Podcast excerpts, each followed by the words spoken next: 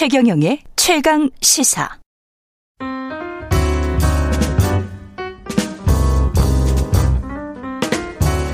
네, 더 나은 미래를 위해서 오늘의 정책을 고민합니다. 김기식의 정책 이야기 식센스 김기식 더 미래연구소 소장 나와 계십니다. 안녕하세요. 예, 안녕하세요. 네. 요즘 정치권에서 방금 박영진 의원 왔다 네. 갔는데 군복무 관련 이슈들 화제입니다. 20대 남자, 2대 남들한테는 정말 관심일 것 같고 네네. 네. 구애가 아니냐 뭐 이런 분석도 있고 그러는데 하나하나 짚어보겠습니다. 일단 더불어민주당 초선의 전용기 의원은 군 가산점을 부활해야 된다 이렇게 주장하고 있는데 이 어떻게 생각하세요? 시대착오적인 거죠. 그러니까 1999년도에 그군 예. 가산점에 대해서 위헌 판결이 났거든요. 그런데 예. 그거를 20년이 지나서 지금 다시 부활하자는 거는 시대착오적이고요. 예. 그 당시에 군 가산점이 위헌이 난 이유는 음. 예를 들어 군 가산점이라는 게 이제 교사나 공무원 채용할 때 이제 남자 군대 갔다 온 남자한테 가산점을 주는데 그 시험이라는 게 0점 몇 점으로 당락이 좌우되는데 예. 군 가산점으로 당락이 좌우되는 거는 평등권을 침해하는 거다라고 해서 위헌 결정이 난 거거든요. 예. 저는 그런 점에서는 그걸 뒤집겠다라고 하는 건 뭐 적절치 않다고 봅니다. 갑자기 생각나는 게 있는데 70년대 아파트 분양할 때 있잖아요. 네, 네. 특별 분양 우선순위가 군인, 음. 공무원 이렇게 돼 있었던 네, 네. 공고가 생각이 나네요. 그때는 그게 뭐 음. 당연하다는 듯이 그렇게 생각을 했었었죠. 예. 근데 이제 군인들 같은 경우에 특히 이제 우리는 이제 의무니까 남자는 음. 무조건 가야 되니까 승진 자격 기간에 군 복무 경력을 반영하느냐 안 하느냐 이것도 예 사실은 이 논란의 시발점이 예. 기재부의 지침을 받아서 음. 그 한전에서 소위 이제 승진할 때 경력 인정의 군복무 기간을 반영해야 하는데 그걸 없애겠다고 해가지고 지금 논란이 사실 시작된 건데요. 예. 그거는 굉장히 부적절하다고 생각합니다. 사실은 그 1999년도에 위원을 그 주장할 때도 예. 그 핵심적인 게 뭐였냐면 국방의 의무를 다하기 위해 사회 공익을 위해서 군 경력에 대해서 경력을 산정해서 인정해 주는 거는 좋은데 당락을 좌우하는 건 위헌이다 이런 거거든요. 그런 예. 점에서 보면 어, 군 경력을 이제 그 승진할 때 경력에 산입해 주지 않는 거는 음. 이 위헌 결정의 취지에도 반하는 것이죠. 그러니까 지금은 임금 구조에서 연공급 구조이기 때문에 그렇죠. 남녀가 똑같이 입사를 해도 남자는 군대를 갔다 온 남자는 2년 동안의 국무 기간이 호봉으로 반영되거든요. 그렇습니다. 그러니까 그거는 이제 군대를 갔다 온 희생에 대한 정당한 보상이라고 봐줘야 되기 때문에 예. 그러, 그렇게 임금상에 반영을 하거나 혹은 군 복무 기간을 경력으로 인정하는 거는 당연히 유지돼야 되고요. 그런 예. 점에서는 기재부가 잘못했다고 생각하고요. 기재부하고 한전이 그 방침은 빨리 처리해야 된다고 생각합니다. 근데 김남국 더불어민주당 의원은 전국 지자체에서 채용을 할 때 군대에서의 전문 경력이 인정될 수 있도록 법적 근거를 마련하겠다. 그러면 이거는 비슷한 다양하게 지금 이미 이제 아까도 말씀드렸던 네. 군 복무 기간이 호봉에 반영되고 있고요. 또 음. 그다음에 모든 기관들에 있어서 경력 산정을 할 때 예를 들어 똑같이 입사를 해도 네. 그 여성에 비해서 남성은 2년 을 근무한 것으로 칩니다. 그러니까 입사하는 순간 군대를 갔다 오면 일종의 3년 차로 인정이 되거든요. 호봉 때문에. 네. 예. 네. 예. 박용진 더불어민주당 의원 방금 모병제 이야기 했는데요. 네. 네. 이게 지금 징병제를 모병제로 바꾸면서 병사 연봉을 100대 그룹 초봉 정도로 주자. 네, 네. 예. 어떻게 생각하세요? 뭐 모병제 주장은 사실 새로운 건 아니고요. 모두가 예. 다 장기적으로는 모병제로 가야 된다라고 하는 거에 대해서는 뭐 방향이 있으니까 그거는 뭐 그냥 언급한 것 같고요. 핵심이 뭐 100대 그룹 초봉 수준으로 월급 주자기 100대 그룹 초봉이 4천만 원인데요. 우리 20대 평, 그 근로자, 너 예. 20대 임금 근로자 평균 연봉이 2,400만 원밖에 안 됩니다. 예. 구급 공무원들 평균 그 초임 연봉이 2,900만 원이고요. 예. 교사가 한 3천만 원입니다. 음. 그러니까 그런데 군대 간다고 4천만 원 주겠다. 이렇게 좀 적절하지 않고요. 음. 더군다나 우리나라 소위의 실수령액 기준으로 연봉이 3,300만 원입니다. 아, 소위가? 그렇습니다. 예. 그러니까 만약에 병사들을 연봉 4천만 원 이상 주게 되면 그게 그냥 병사들 문제가 아니고 소위 이하 장군들까지 급여를 다 한 두 배쯤 다 올려야 되거든요. 그렇게 돼야 되겠네요. 그러니까 저는 예. 박용진 의원이 정치적으로는 듣기 좋은 말인지 모르지만 음. 정책적으로는 별로 그렇게 따져보지 않고 한 얘기 아닌가. 라는 생각이 들죠. 예. 남녀 모두 뭐 40일에서 100일 정도 그래서 같이 복무를 하자 기초군 군사훈련을 받자 이거는 어떻게 생각하십니까? 예, 그게 아마 주장 핵심인 예. 것 같은데요. 음. 그래서 뭐 그 남녀 모두 군복무해서 2천만 명의 그 예비 전력 확보하자. 예. 그래서 이게 무슨 그 백만 대군 얘기가 자주 나오는 삼국지 시대도 아니고 지금 이게 무슨 드론 예. 무인 비행기, 뭐 아. 무인 탱크, 심지어 로봇 병사가 나오는 이 시대에 음. 이게 몇십 년 전 얘기도 아니고 예. 2천만 명의 예비 전력을 확보하자 이런 예. 거는 시대적으로 좀 맞지 않는 얘기죠. 그 다음에 뭐 4주간의 예. 죄송합니다. 4주간의 기초군사훈련을 한다는 게 사실은 총 쏘고 수류탄 던지고 구보하는 이른바 소위 땅개 훈련하는 건데 그 예. 4주간 땅개 훈련한다고 해서 앞으로 우리 군이 나가야 될 첨단 무기 체계를 운영할 수 있는 것도 아니기 때문에 음. 저는 그 내용적으로는 적절치 않다고 봅니다. 실용적이지 않다라는 그런 말씀이신 것 같고 그러면 정치적으로 어떤 메시지를 주기 위해서 이런 이야기를 했다? 그러니까 이제 저는 제일 큰 문제는 지금 예. 20대 남성이 민주당에서 떠나가는 문제를 음. 무슨 전, 젠더 갈등의 문제라든가 예. 남녀 어, 이런 성평등의 문제로 접근하는 것 자체가 문제라고 생각합니다. 그러니까 이, 지금 발상이 이런 거잖아요. 남자만 군대 가니까 지금 불평등하지 않냐. 그러니까 남녀 모두 가게 하자라고 예. 하는 건데 그렇게 따지면 여자만 출산하지 않습니까?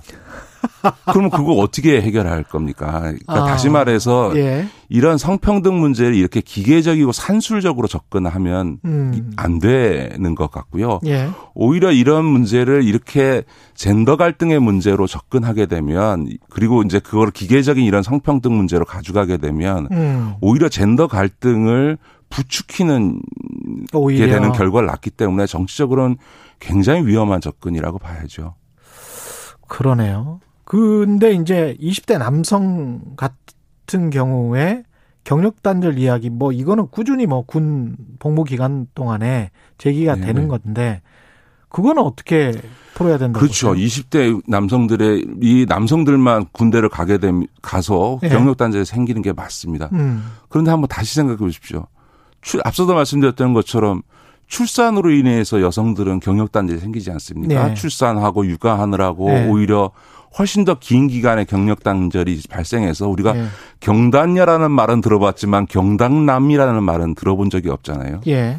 그러니까 지금 사실은 이 경력단절 문제가 여성에 더 심각한 거는 20대 때 남녀의 고용률 차이는 1.6%밖에 안 되는데요. 예. 결혼한 뒤에 우리나라 지금 결혼이 남성은 32세, 여자는 평균적으로 30세거든요. 그러니까 30대 음. 결혼하는데 결혼한 후에는 무려 남녀의 고용률 차이가 28.5%로 늘어납니다. 예. 즉 결혼과 함께 여성들의 경력 단절이 장기간 지속되고요. 그러다 보니까 임금 격차도 남자를 100으로 했을 때 우리나라 여성의 임금이라는 게 68.7%입니다. 예. 그러니까 3분의 2밖에 안 되는 거예요. 그러니까 예. 다시 말해서 이게 이제 군대만 놓고 남녀 차별이나 평등 얘기를 따질 게 아니고 음. 남자가만 군대를 가지만 여자만 출산을 하지 않습니까? 더군다나 여성은 그 출산으로 인한 경력 단절 문제가 출산 시기뿐만 아니라 육아 때문에 훨씬 더 크게 나타나고 있는 거거든요. 그러니까 예. 이런 어떤 성평등이라고 하는 문제나 경력 단절 문제도 전체 전 생애에 걸쳐서 전 사회적으로 좀 봐줘야 아, 되는 거지요. 음. 이제 그런 점에서는 저는 뭐 남자만 군대 가니까 저 남녀 다 가자라고 하는 발상은 매우 그 저급한 발상이다 저는 이렇게 봅니다. 그러면 결국은 이제 기존에 남아 있는 호봉에서 한 2년 정도 더 쳐주는 것 그 정도가 가장 적절하다 이렇게 보시는. 군 경력에 대한 예. 그 인정은 당연히 이제 임금에서 반영해주고 음. 소위 경력에 반영해줘서 그 불이익이 없도록 예. 2년간의 공백이 불이익이 없도록 해주는 건 맞겠죠. 그럼에도 예. 불구하고 20대 남성들이 불만을 가질 수 있습니다. 왜냐하면 특히 이제 최근에 이제 젠더 문제와 관련해서 보면 20대 그렇죠. 남성들이 아니 우리가 무슨 성차별 여성이 성차별 받고 있으며 우리가 무슨 가부장적 그 기득권을 누리냐 그건 기성세대 것이지 그게 맞는 게요. 네. 지금 20대들은 자랄 때 아들, 딸 차별하는 부모 밑에서 크지 않았거든요. 아들, 딸 다 평등하게 크지 않습니까? 그렇죠. 그 다음에 중고등학교 때 오히려 남자들이 다 성적 깔아주잖아요. 입시 때 오히려 여성들이 더 성적 좋고 취업에서 네. 필기 시험만 보면 여자들이 더 좋은데 네. 무슨 20대들이 보기에는 네. 자기가 어릴 때부터 자라올 때 무슨 여성 차별이 있으며 자기들이 무슨 가부장적 기득권을 누렸냐 다 윗세대 얘기지 우리가 맞습니다. 오히려 역차별 받는다 이렇게 그렇죠. 이제 그러니까 저는 20대 것이죠? 이 항변이 예. 맞다고 생각합니다. 예. 그런데 앞서도 말씀드렸던 건 지금은 평균적으로 20대는 다 미혼이거든요. 음. 20대 때 남성들이 그렇게 느낄 수 있는 건데 막상 딱 30대가 돼서 여성들이 결혼하게 되면 20대 남성들이 겪었던 것보다 훨씬 더 많은 경력 단절과 승진이나 고용에 있어서의 차별들이 발생하거든요. 그런 네. 점에서 저는 이 문제를 서로가 서로를 이해하면서 소통하고 대화하면서 사회적 이해 폭을 넓히는 방식으로 가야지 음. 남녀 젠더 갈등의 편에 구도를 짜놓고 이번에 여자 편 들고 이번에 남자 편 들고 하는 이런 식으로 정치가 어 작동해서는 안 된다. 정치가 해야 되는 어떤 사회 통합력을 음. 오히려 어 저해해서 예. 오히려 갈등을 부추기게 된다는 거죠. 아마도 사실 재보궐 선거에서 20대 남자가 한 70% 정도 보수 야권을 네네. 네, 지지해서 그래서 이제 굉장히 놀래서 이런저런 이야기가 나오고 있다. 그렇게 생각을 하시는 거군요. 네. 그렇죠. 그러니까 음. 민주당 입장에서는 20대 남성들이 떠나갔다. 음. 얘기를 하면 정치를 잘못해서 정책을 잘못해서를 반성해야지 왜 젠더 갈등의 문제를 합니까? 또 한편에서는 네. 20대 남성만 떠나간 게 아니고요. 어, 문재인 정부와 민주당의 가장 철옹성 같은 지지층이었던 30대 여성도 같이 떠나갔거든요. 어. 근데 그 다시 말해서 그게 무슨 남녀 간의 문제가 아니라 정치와 정책을 잘못한 것에 대한 반성을 해야 되는 문제인데 그럼 20대 남성들이 왜 떠나갔냐라고 하는 걸 젠더 문제로 봐서는 안 되고요. 예. 종합적이겠죠. 저는 잘 제일 큰 문제는 현재의 좌절뿐만 아니라 미래 희망이 보이지 않는다는 것에 대한 분노가 저는 있다고 생각합니다. 예.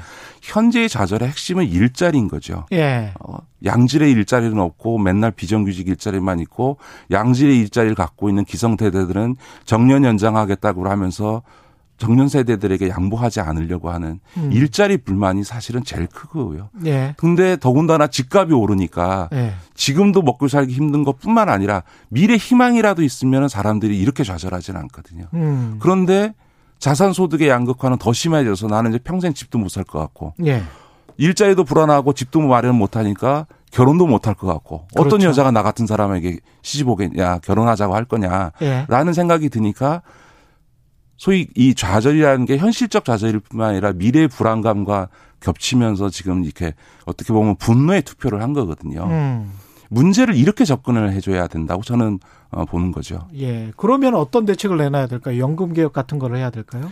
아니 저는 예. 세상에 전에도 제가 그런 말씀을 드리는데 예. 세상에 이런 문, 그 복잡한 문제에서 예. 뭐 하면 해결된다. 예. 제가 늘 하는 얘기입니다만 어, 아. 어떤 정책 전문가가 부동산 문제가 됐든 이런 20대 남 문제든 이거 하면 해결됩니다라는 말은 무조건 다 틀린 말이다. 세상이 그렇게 단순하면 나라가 이렇게 되겠습니까? 그렇죠. 사람들이 이렇게 분노하겠습니까? 저는 복합적이 네, 복합적인 거죠. 그러니까 예. 일단 일자리 문제에서부터 시작해서 주거를 안정시키는 문제, 부동산 가격이 이렇게 계속 뛰면요. 음.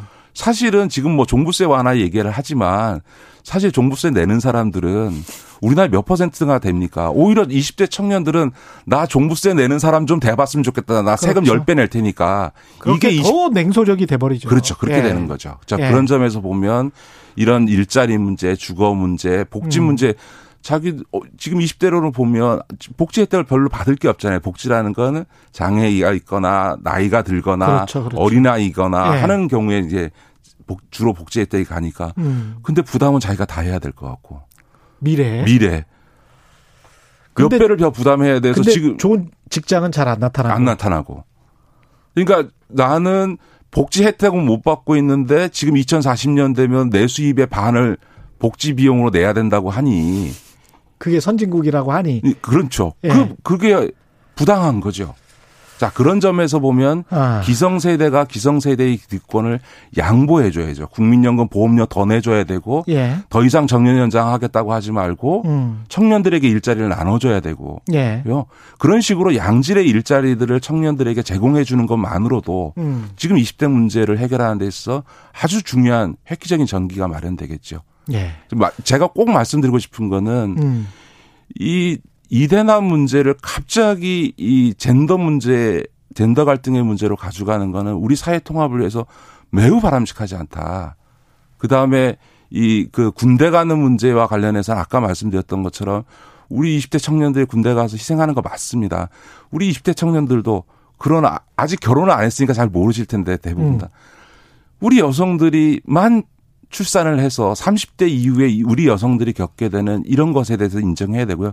또 하나 말씀드리는 건 사회경제적 차별은 기성세대에 비해서 많이 줄어들긴 했지만 여전히 성희롱, 성폭력, 데이트 폭력, 가정 폭력의 주된 희생자는 여성인 게 현실인 거거든요.